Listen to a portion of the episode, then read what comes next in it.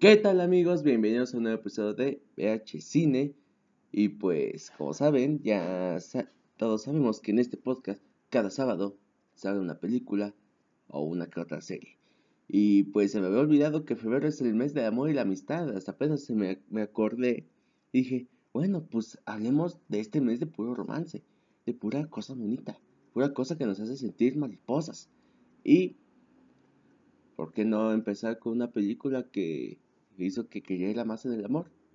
Antes del amanecer, una película de 1995, eh, estrenada más específicamente un, un, 27 de enero, una película de romance drama eh, con una duración de 1 hora 45 minutos, dirigida por Richard Linklater, igual escrita por Richard Linklater junto con Kim Crescent, protagonizada por Ethan Hawke y Julie Delphi. Y empecemos esta pinche mamada. Pues que, que eh, antes del amanecer nace en una época en donde se estaba interesando más por el cine independiente. Eh, esta película viene de toda la camada de Las Vírgenes Suicidas de Sofía Coppola, las primeras dos películas de Quentin Tarantino. Viene de toda esa pequeña camada que a pesar de que no fue... Mm, tuvo su impacto, sin embargo no fue la gran exposición.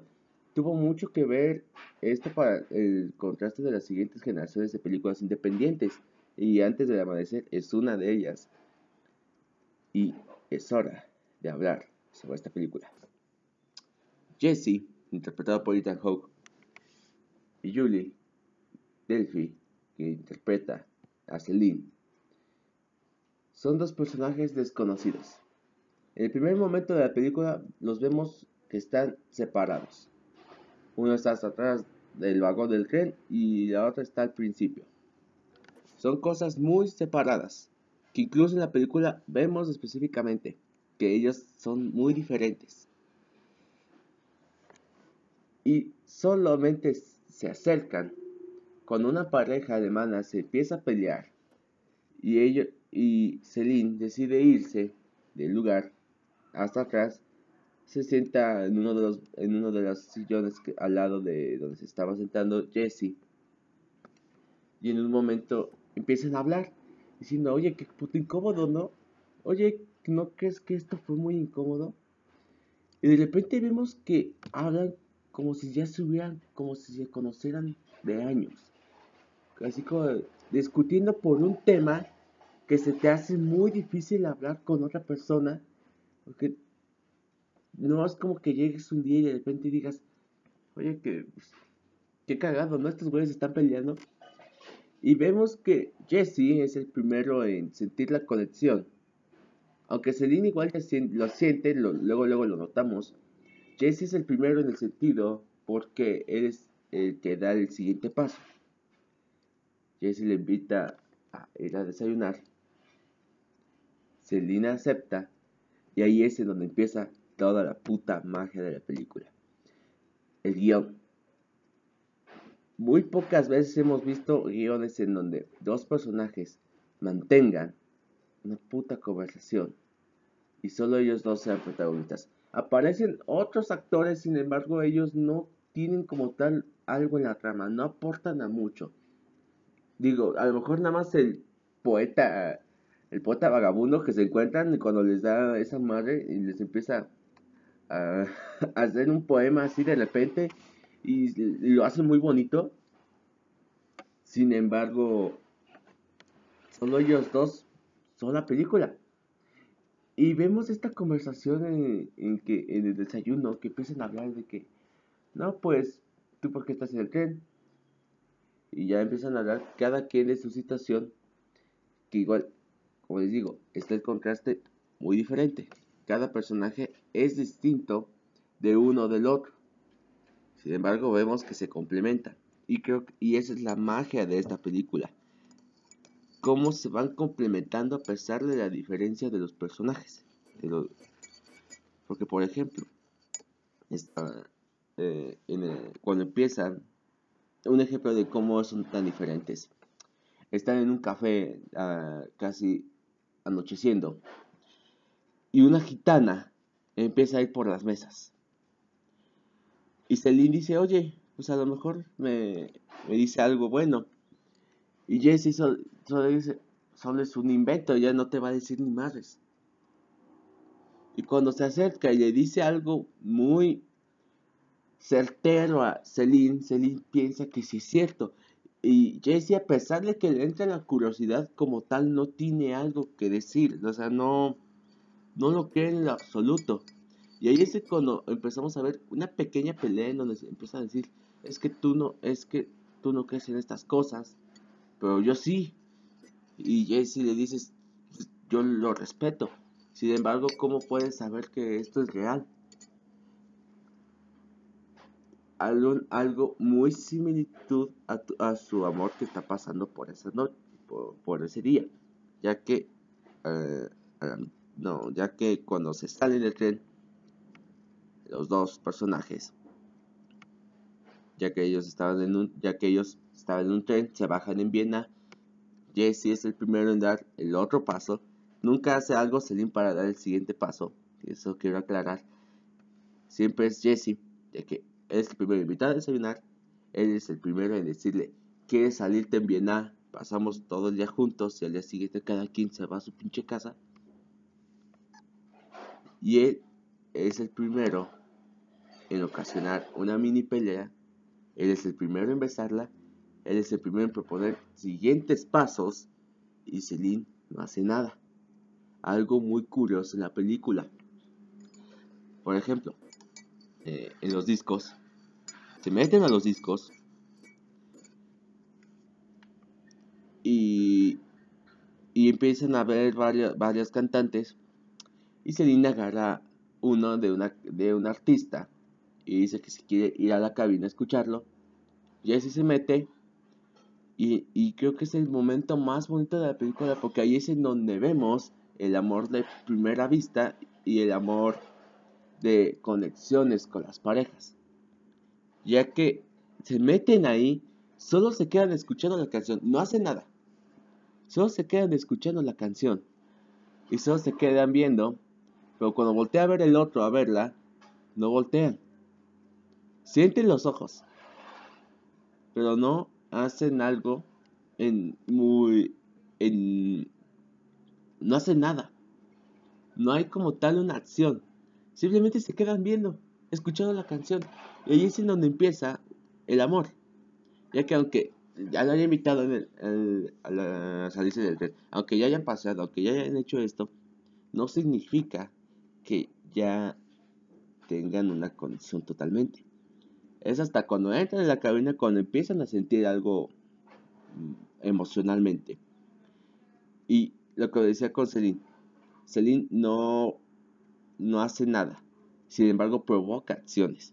Por ejemplo, ella provoca que se vayan a la cabina, ella provoca que se vayan caminando por, por una calle en donde están bailando, en donde, en donde está con la gitana, en donde sale el poeta en donde en donde ella provoca, porque ella es la única que dice, oye, vámonos por aquí.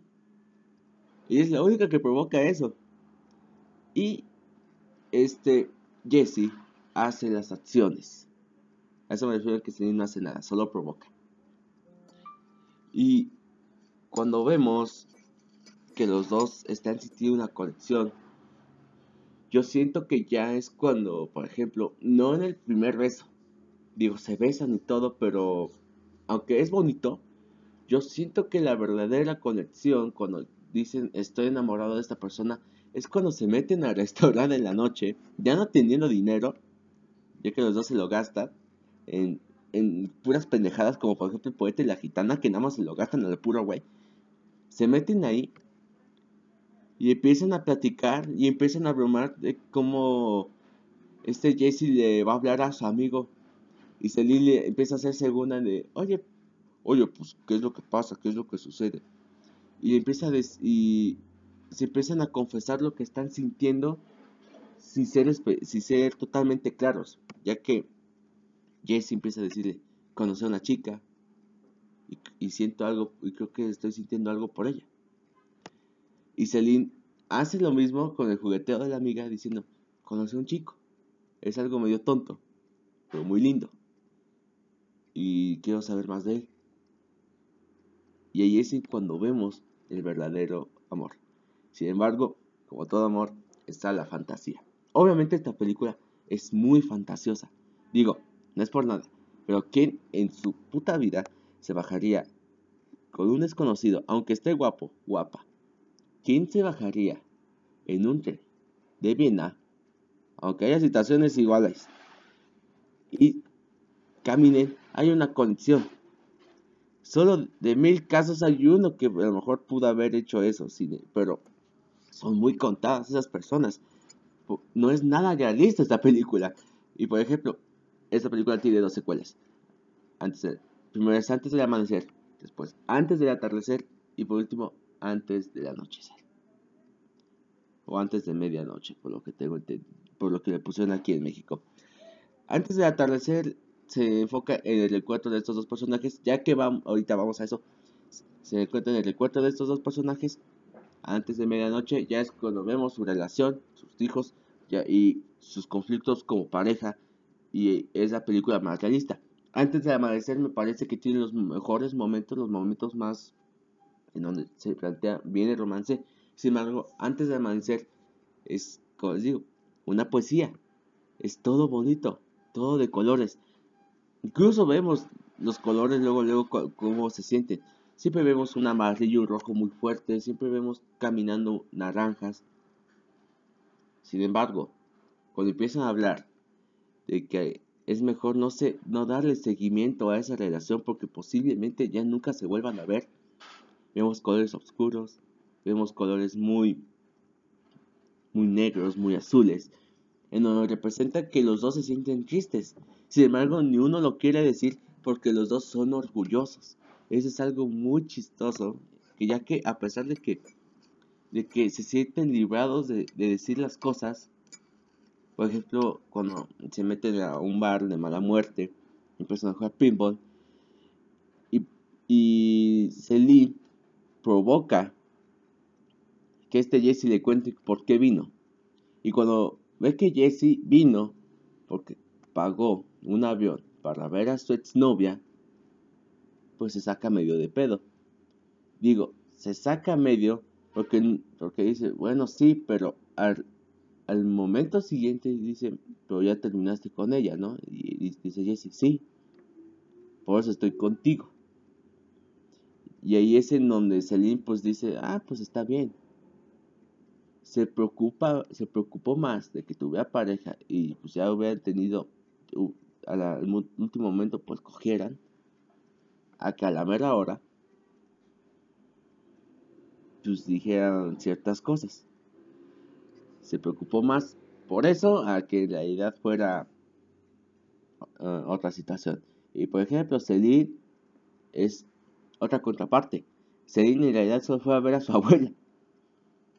Por eso digo que esta distancia del tren y cuando se encuentran eh, es una medio un, algo metafórico, porque es, ellos son polos opuestos. Ellos vivieron por ciertas razones, ellos son así, así, así. Sin embargo, cuando se conocen, son el modo en cómo se conectan perfectamente. Y creo que ya les hablé de, mi momento más bonito, creo que el momento más chistoso es cuando vemos que se meten al parque, cuando sacan, cuando, quién sabe cómo chingados Jesse le hace, pero le dice a un chico del bar, nada, el barman más bien, que se le puede dar una botella de vino junto con dos copas y que después le pagaba. Y por alguna razón el barman le dice, sí, tú tranqui. Y vemos que se meten al parque y antes de coger empiezan a decir, si cogemos, si hacemos el amor, vamos a tener que firmar un pacto en donde seamos relación. Pero empiezan a decir, pero podemos hacerlo sin tener que sin tener que formalizarnos. Podemos hacer esto como una simple noche. Y así, así lo hace. Tiene sexo. A la mañana siguiente se despiertan sabiendo que ya se tienen que ir. Se van a, a una estatua y simplemente se quedan viendo, acariciando el pelo, enamorados Y cuando este Jesse la va a dejar al tren, vemos que la edad sí, sí se siente en, en algo verdadero. Ya que en toda la película siempre nos van planteando, es que no vamos a hablarnos por cartas, no vamos a hablarnos por esto, no vamos a hablarnos por aquello. ¿Por qué? Simplemente porque los personajes son orgullosos en decir, dame, eh, en vez de decir, dame tu número, dame tu dirección, dame algo para que nos sigamos viendo. Y a la mera hora, los dos eliminan su orgullo y quedan en el pacto de decir, yo al siguiente año, no, en seis meses, en diciembre, quiero ver, nos vemos aquí mismo en la tarde. Sin embargo, eso nunca sucede, ya que antes de amanecer, vemos que Jesse llega a París, por menos en su libro, Celine le encuentra y le dice que, y le pregunta a Jesse si él sí fue a Viena. Y Jesse dice sí, porque yo sí estaba enamorado de ti. Ahí es en donde vemos que Jesse es el primero que se quita el orgullo y Celine hasta el final de antes del atardecer se le quita igual todo el orgullo al decirle todo lo que sintió, todo lo que siente al, que su libro, ya que el libro relata todo lo que pasó antes del amanecer y antes del atardecer. Al final vemos como Celine se empieza a quejar, se empieza, a llorar, empieza a decirle, es que, es que porque tuviste que escribirlo, solo me hiciste recordar el, uno, la noche más feliz de toda mi vida. Y antes del atardecer, nos especifican eso, que los dos personajes, si los dos personajes están de acuerdo en que esa noche fue la mejor de su vida, ya que sintieron esta magia de enamoramiento, esta magia de la conexión que no habían experimentado con nadie más. Algo que hizo que su cerebro dijera, es aquí. Sin embargo, en antes de la anochecer o antes de medianoche, vemos que empiezan a hablar de algunos problemas que tienen y nunca habían tocado. Vemos cómo son algunos, vemos, cómo son en realidad, ya no en la magia, en la realidad. Ya que como les digo, antes del amanecer, nos pintan todo de colores. Nadie se enoja, los dos son enamorados, los dos vamos a ser felices. Antes del atardecer, dicen, ¿sabes qué? Yo estoy enamorado, sin embargo, así son las situaciones, ¿Cómo estás tú? Igual estas son las situaciones. Sin embargo, si de verdad queremos hacer algo, debemos, debemos enamorarnos, debemos. Y ya sería. Y antes de medianoche, donde vemos, donde vemos y decimos, esa es una verdadera relación, donde va a haber momentos en donde no nos gusten.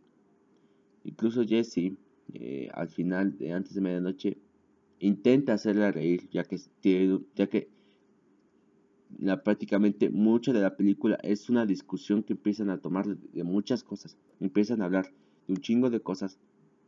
Y le dice Jesse a esta Celine. El amor no se trata de hacer cambiar a las personas. El amor se trata de amarlas tal como son, de ver como son. Y si no te gustan, si tú no quieres ver esa parte, entonces esto ya se acabó. Y Celine se da cuenta de que así son las cosas. Que no, que no todo puede ser como ella quiere. Y cede a lo que dice Jesse. Y vemos que al final resuelven el problema y se quedan los dos juntos. Así es como antes del amanecer, como antes del atardecer, como antes del anochecer, se juntan. Pero yo les recomiendo mucho que vean primero antes del amanecer, porque van a sentir una magia increíble. Van a sentir mariposas. En serio, yo nunca había visto una película de romance tan emotiva, tan mágica, con un excelente guion. Esa película no, fue candidata a, premios en Berlín, sin embargo, al oso, pues, sin embargo, los premios Oscar y los premios y otros premios como los los Cans pues la dejaron de lado. Pero yo creo que esta película es la mejor de las tres en el sentido mágico, en el sentido del enamoramiento, en el sentido de conocer a los personajes. Y creo que por eso que antes del amanecer es mi película favorita de romance. Y bueno, pues ya acabó este desvergue, ya acabó este desmadre. Muchísimas gracias por haber escuchado el episodio de este sábado. No saben lo difícil que me fue a hablar sobre esta película, ya que. Ah, ya que es una película que sí me provocó muchos sentimientos, la verdad, no les voy a mentir. Pues bueno, los invito a que si están en Spotify o en Amazon Music o en Deezer, pícale en seguir, pues para que no se pierdan ninguno de, de estos episodios, no se lo pierdan cada sábado, pero yo ya sé que ustedes nunca se lo pierden, amigos. También te invito a que vayas a mi Instagram como javi.romero, te invito a que vayas a Somos Frikis. Esta semana no se va a subir episodio, sin embargo te invito a que vayas al anterior, que sí se subió, que siga, que sí se habló de muchos temas y pues estuvo cagado, la verdad. Te invito a que vayas y lo escuches. Y hay varios anuncios. El primero, show de stand-up. Hay varios. El primero eh, es en Tezuyuca, eh, al lado de Texcoco.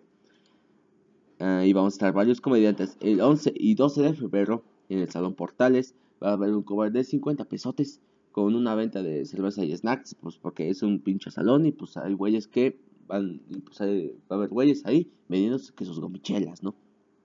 No tengo ni idea si son gomichelas o qué, pero pues van supongo que van a vender un chico de chela. De ahí, 25 de febrero. La quinta bobadilla, igual aquí en Texcoquito, en la Trinidad. Una tarde de stand-up. Varios comediantes, entre ellos yo. Ahí vamos a estar. No van a pagar ahí cover, ahí prácticamente show de gratis. Ahí simplemente vayan a consumir. Y el 18 en Texas Bar. Igual no se lo pierdan. Ahí creo que sí vamos a cobrar un cover de 50 pesos igual. Y por lo que tengo entendido es que el 19 en la bendita bar eh, con dirección hacia el molino de las flores. Igual todos vamos a, hacer un show. Para los que no tienen ni puta idea, pues es, de Texcoco. Así que si es de los vecinos, pues entérate, vete a página de Tex Comedy, en donde pues ahí todos los comediantes estamos. Y pues ahí entérate de todas nuestras fechas. Y creo que sería todo. Así que muchísimas gracias por haber escuchado el episodio de hoy. Y para la siguiente semana, posiblemente vayamos a hablar de una película muy interesante llamada Llámame por tu nombre. Lo más seguro es que sea esa. Si no, ya se la pegaron, vamos a hablar de otra. Así que, buenos días, buenas tardes, buenas noches y nos vemos la siguiente semana con un episodio donde pues hablemos de más romance, más tragedia, donde más nos hagan decir, ¿por qué no tengo novia? ¿Por qué no tengo novio? Pues vamos a hablar de todo eso Así que no se lo pierdan amigos. Les quiero mucho y como ya les dije, buenos días, buenas tardes, buenas noches y los veo el siguiente sábado con un episodio más de PH Cine.